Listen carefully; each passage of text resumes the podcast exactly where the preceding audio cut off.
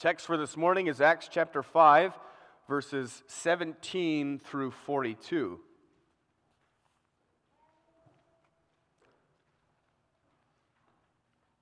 So, between the reading that we just uh, had from Acts 4 and then up to this time, uh, what we just recognize is that the church has been growing steadily um, in Jerusalem.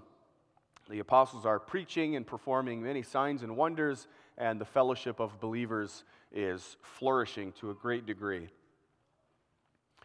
So we'll start reading at Acts chapter 5, beginning at verse 17. But the high priest rose up, and all who were with him, that is, the party of the Sadducees, and filled with jealousy, they arrested the apostles and put them in the public prison. But during the night, an angel of the Lord opened the prison doors and brought them out and said, Go and stand in the temple and speak to the people all the words of this life. And when they heard this, they entered the temple at daybreak and began to teach. Now, when the high priest came and those who were with him, they called together the council, all the senate of the people of Israel, and sent to the prison to have them brought. But when the officers came, they did not find them in the prison, so they return, returned and reported we found the prison securely locked and the guards standing at the doors, but when we opened them, we found no one inside. Now, when the captain of the temple and the chief priests heard these words, they were greatly perplexed about them, wondering what this would come to. And someone came and told them, Look, the men whom you put in prison are standing in the temple and teaching the people. Then the captain went with the then the captain with the officers went and brought them, but not by force, for they were afraid of being stoned by the people. And when they had brought them, they set them before the council. And the high priest questioned them, saying, We strictly charged you not to teach in this name. Yet here you have filled Jerusalem with your teaching, and you intend to bring this man's blood upon us. But Peter and the apostles answered, we must obey God rather than men. The God of our fathers raised Jesus, whom you killed by hanging him on a tree. God exalted him at his right hand as leader and savior to give repentance to Israel and forgiveness of sins. And we are witnesses to these things, and so is the Holy Spirit, whom God has given to those who obey him. When they heard this, they were enraged and wanted to kill them. But a Pharisee in the council named Gamaliel, a teacher of the law held in honor by all the people, stood up and gave orders to put the men outside for a little while. And he said to them, Men of Israel, take care what you are about to do with these men. For before these days, Theudas rose up, claiming to be somebody, and a number of men, about 400, joined him. He was killed, and all who followed him were dispersed and came to nothing. After him, Judas the Galilean rose up in the days of the census and drew away some of the people after him. He too perished, and all who followed him were scattered. So, in the present case, I tell you, keep away from these men and let them alone. For if this for if this plan or this undertaking is of man, it will fail. But if it is of God, you will not be able to overthrow them. You might even be found opposing God. So they took his advice, and when they had called in the apostles, they beat them and charged them not to speak in the name of Jesus and let them go. Then they left the presence of the council, rejoicing that they were counted worthy to suffer dishonor for the name. And every day in the temple and from house to house, they did not cease teaching and preaching that the Christ is Jesus.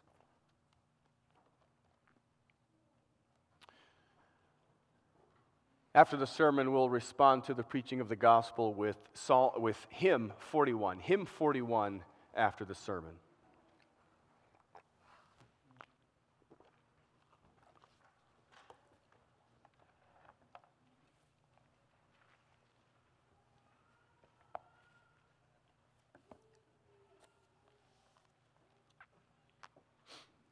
Beloved congregation of the Lord Jesus Christ, the work of God can never be stopped. This is an observation that Gamaliel, the teacher of the law, makes in our text. Anything that we would see happening in history would either be a human invention or it is the work of God. Now we know that God's providence is at work even in these various human inventions, but it's a question of whether it's for God or against God. So, on the one hand, if it's a human invention, then we know that eventually it will run its course and it will come to nothing.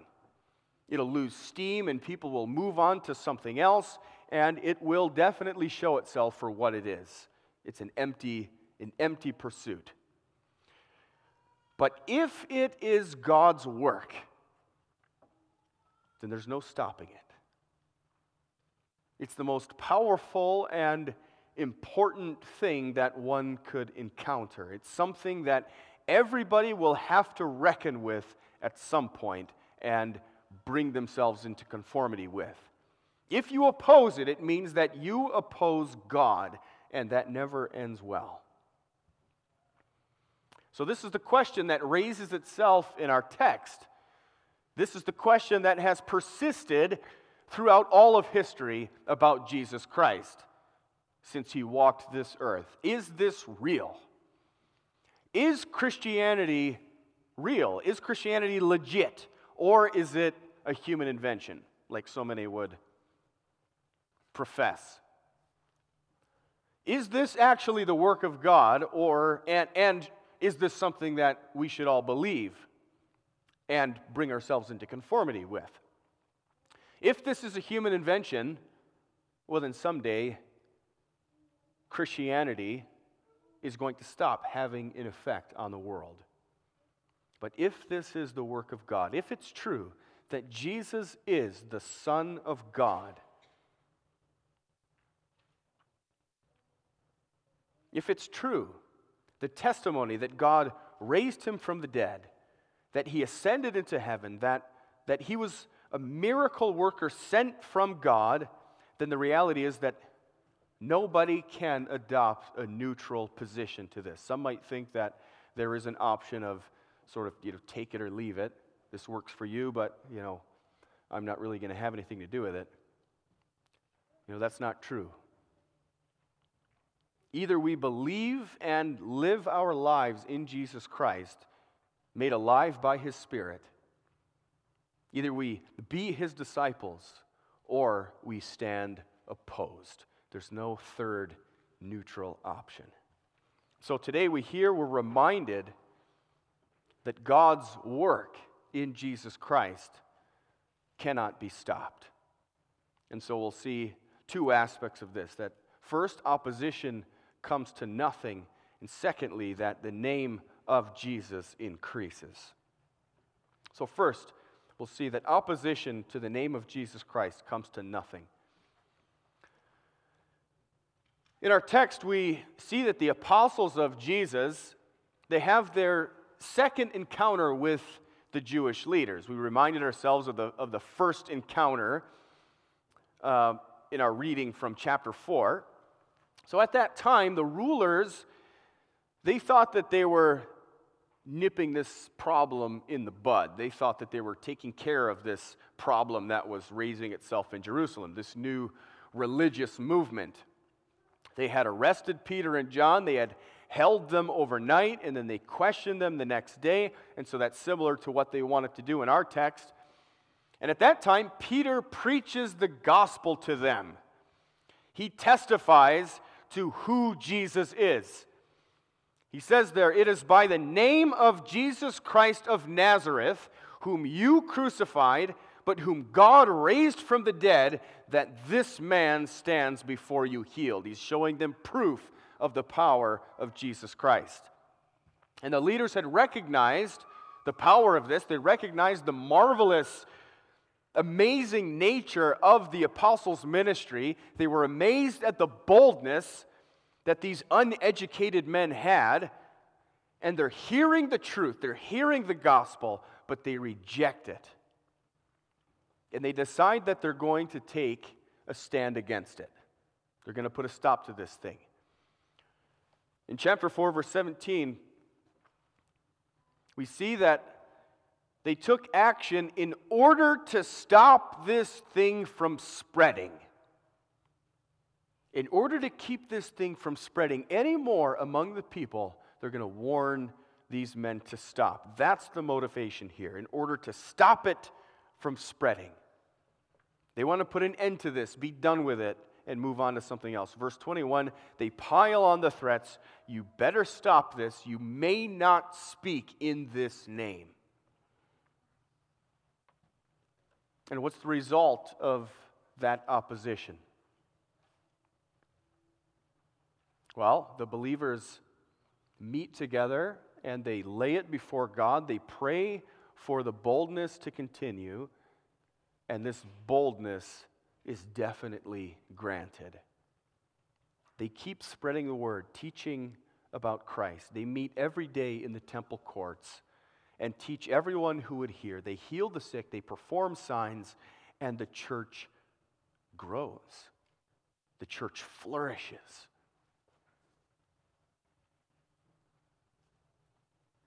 Crowds are coming even from neighboring villages. This isn't stopping.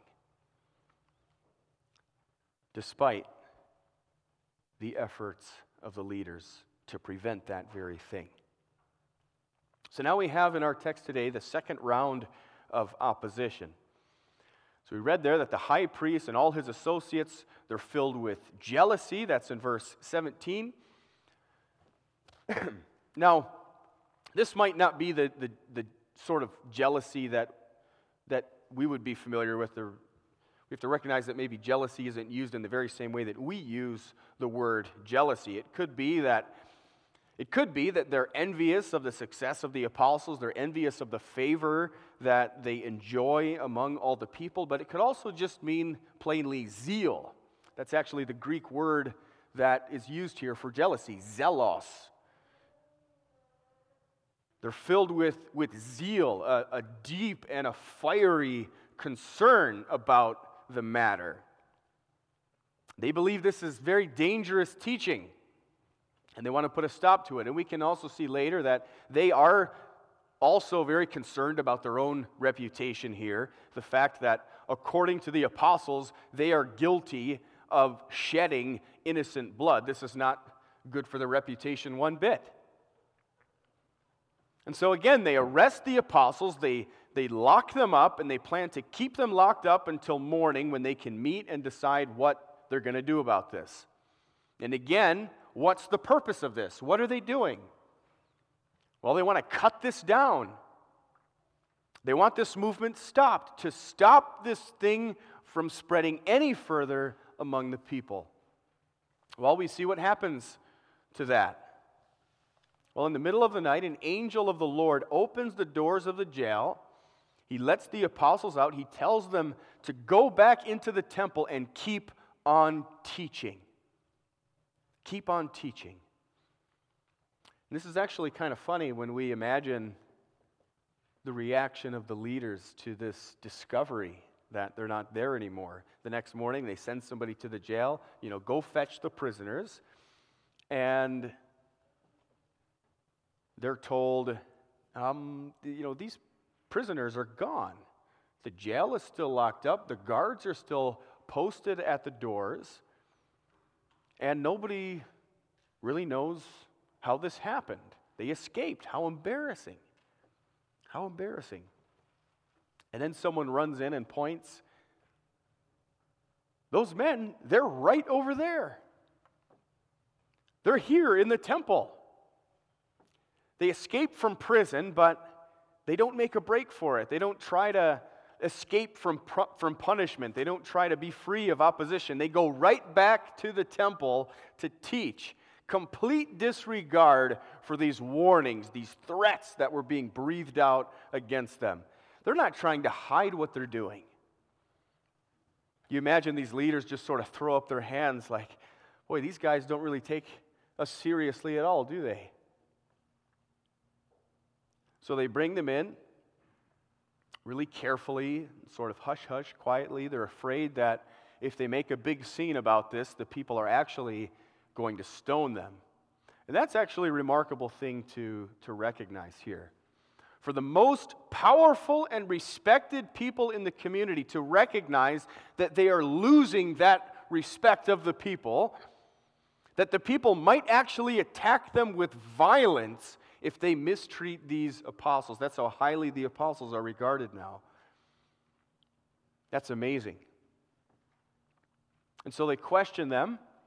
And as they're doing this, they show their cards, they tip their hand, they reveal what they are upset about. So, number one, they're, they're upset about the content of the teaching. That's true. But number two, they're also recognizing the implication of that truth.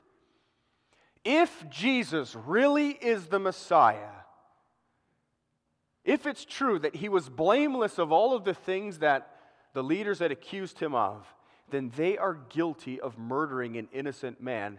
And what's more, they're guilty of crucifying the anointed Son of God, the Messiah. This is what they say in verse 28. You are, by your teaching, you are making us guilty of this man's blood. They still won't believe it, but they don't like that other people are believing this about them.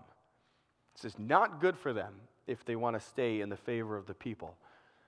But this is the truth. It's the truth. And again, the apostles take this opportunity to preach this, to preach the truth, to exalt the name of Jesus among them. They say to them, The God of our fathers raised him from the dead. Our God, we have the same God. We're worshiping the same God, the God of Abraham, Isaac, and Jacob. And you have to recognize this.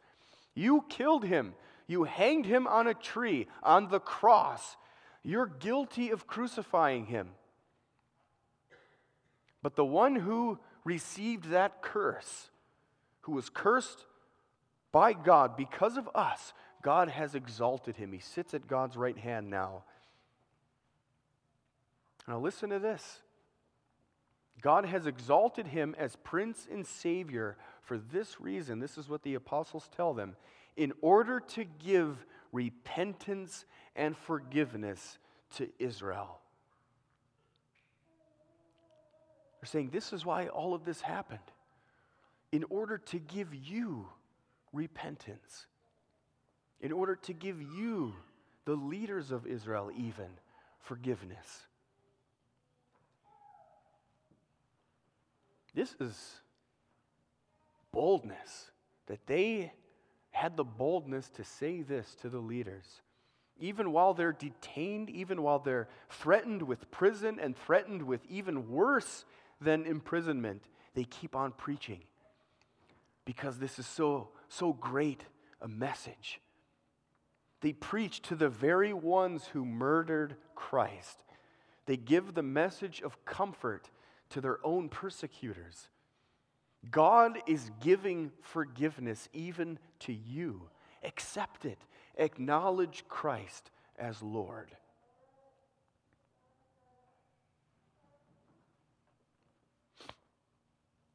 Who can be saved? Who did Christ come to save? This message is even being preached to the very ones who murdered Christ. You can be saved even if you're the worst of sinners. And that's news that should touch our hearts. Paul says this in 1 Timothy 1 13 to 16. Even though I was once a blasphemer and a persecutor and a violent man, I was shown mercy because I acted in ignorance and unbelief. The grace of our Lord was poured out on me abundantly, along with the faith and love that are in Christ Jesus. Here is a trustworthy saying that deserves full acceptance Christ Jesus came into the world to save sinners, of whom I am the worst. But for that very reason, I was shown mercy so that in me, the worst of sinners, Christ Jesus might display his unlimited patience as an example for those who would believe on him and receive eternal life. if Paul, if Paul, the one who murdered the followers of Christ, Paul who murdered those who belong to Christ, those for whom Christ died. Remember, remember what Jesus says about those who belong to him. Whatever you did to the least of these who belong to me, you did to me. If you fed one of these who belongs to me, you fed me. If you persecuted the one who belongs to me, you persecuted me. And this is, this is what Paul did. If Paul can be shown mercy, then none of you is beyond the reach of the grace of God. Remember that. None of you is beyond the reach of the grace of God.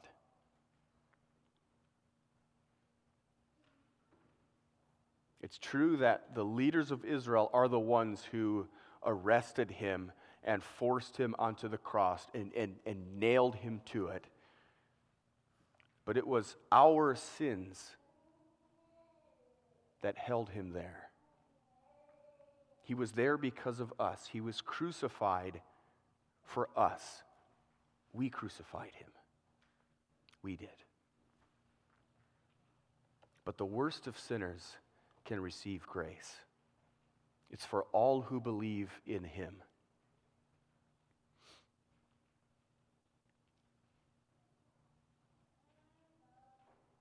This is the message of the apostles.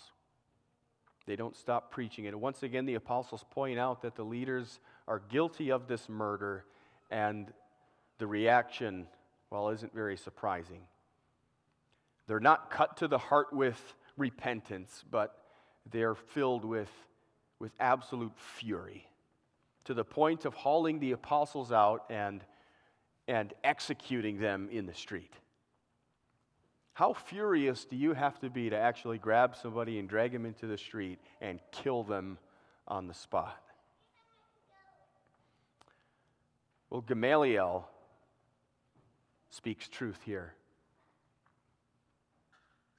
He says, Hold on a minute. Stop, just wait. And he gives two examples of uprisings that, in some way, were human centered. And he points out that you know what? These movements came to absolutely nothing. The leader was killed, the people were scattered, and everybody just moved on. And here in this case, Jesus claimed to be the Messiah. The leader is killed. Now let's just see if the, if the followers are scattered and what happens. If this movement is like one of the others, then that's what will happen. This will come to nothing. And it's ironic here that he is speaking the truth and he's meaning to comment on the apostles' work. That if there's a, a man made movement, that it's going to come to nothing. But he's also inadvertently commenting on the opposition that he and his associates are leveling at the apostles. If it's man centered, it will come to nothing. But if it's from God, you will not be able to stop it. If you're opposed to it and you try to stop it, then guess what? You will be standing directly in opposition to God, in opposition to His work, and you do not want to be in that position. It's possible that maybe even some of them are beginning to realize that their efforts to stop the gospel are coming to nothing. The church is growing despite their goal of keeping this thing from spreading. So that's the big question for them at that time. Who is, who is this Jesus? You know, that's a question that was asked throughout Jesus' entire ministry. Who in the world is this? And what is the Christian church? Is it a human invention or is it the work of God? Well, we believe wholeheartedly that this is the work of God and that it will continue. And that's our second point. The name of Jesus increases. So let's move back to the beginning of our text just for a moment.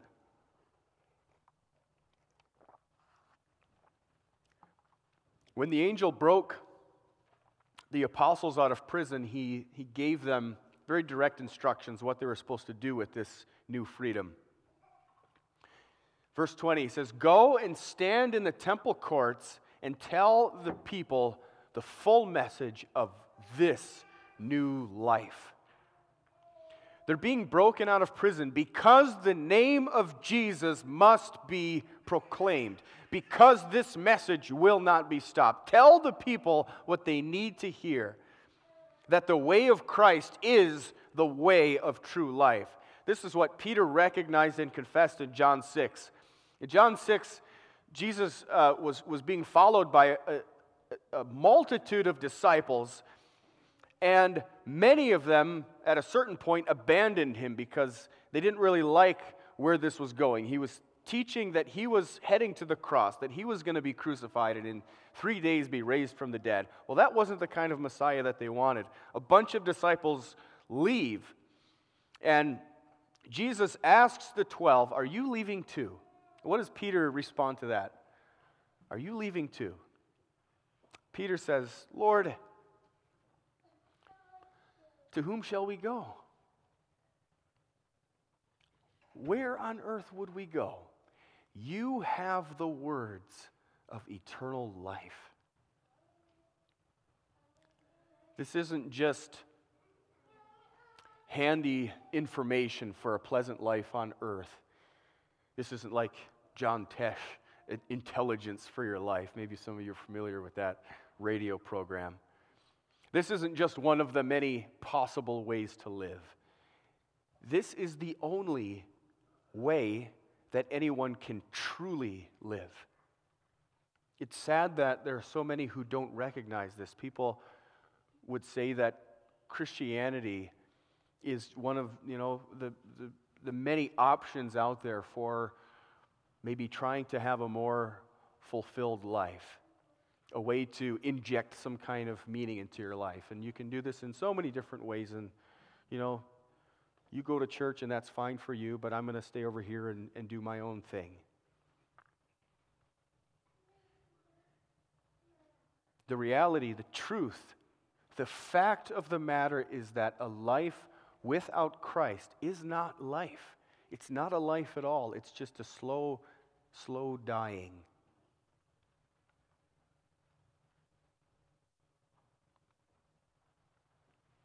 The apostles have to preach teach all the words of this new life. And this is how God gathers his people it's through the proclamation of Jesus' name. This is done with boldness, with absolute conviction. And this is what the Jewish leaders are, are marveling about. They're, how, how, can, how can these men be so effective? How can they be so successful? How can they not be backing down with the kinds of threats that were that were issuing against them. But the leaders accept Gamaliel's advice. Okay, we'll back off a little bit. They don't murder the apostles, but they're still pretty furious, and so they, they flogged them. It says uh, that they, they beat them or they flogged them, and that's actually a really severe, severe torture. So if you're flogged, you're basically given 40 lashes with a whip. Well, you're really probably only given 39. That was the that was the practice. They would beat you 39 times because legally they could only give you 40 and they would count to 39 just in case they accidentally gave you one extra and they wouldn't want to be in violation of that law. But that people could die from from just being flogged. It was so traumatic and it would send you into shock. But even with that sort of discouragement, they will not be discouraged. And they will not be persuaded to stop preaching because God Himself has filled them with the courage and the boldness to continue. His work won't be stopped, it will not be stopped. The church will continue. Nothing will prevail against the church because God will preserve her until the return of the Lord. That is a fact. We have to recognize that what we see in Acts Jesus ascends into heaven. He charges his apostles to be his witnesses, first in Jerusalem, then in all of Judea and Samaria, and then to the ends of the earth. This is still happening now, today. What we're experiencing this morning as the church, receiving the word, the message of life, this has been going on since this time. It has never stopped, and it will never stop. Every persecution, every opposition that would ever raise itself against the anointed and against his people, it will come to nothing, just as Gamaliel said.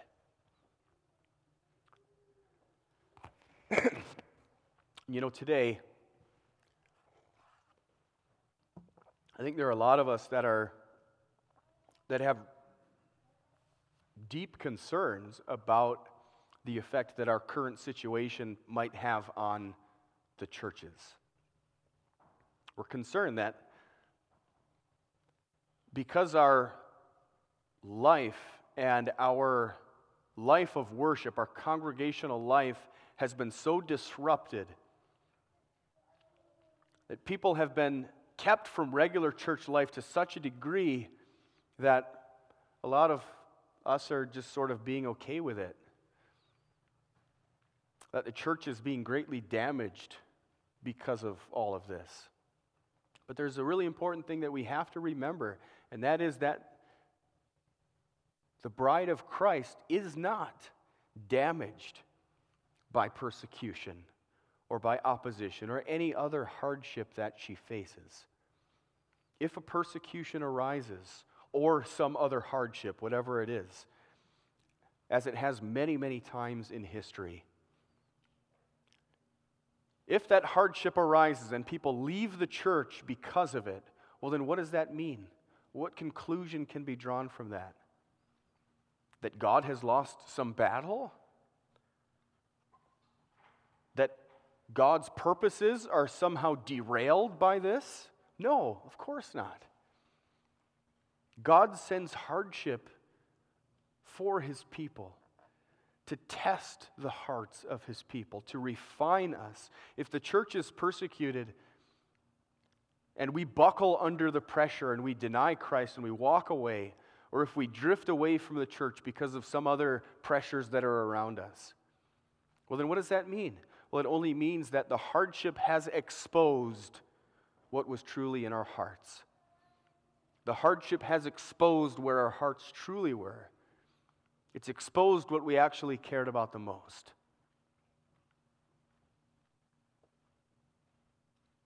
It's easy to be hypocrites during those easy times, but then a hardship exposes that. It exposes that we were more attached to the earth than to the kingdom of heaven. But for those who truly love Christ, for those who heart, whose hearts really are devoted to Him and to each other, well, then what does hardship do? It causes us to trust in God, our Father, all the more. We know that He is busy through all of this. He's caring for us and preserving us through all of this. He is teaching us something through all of this.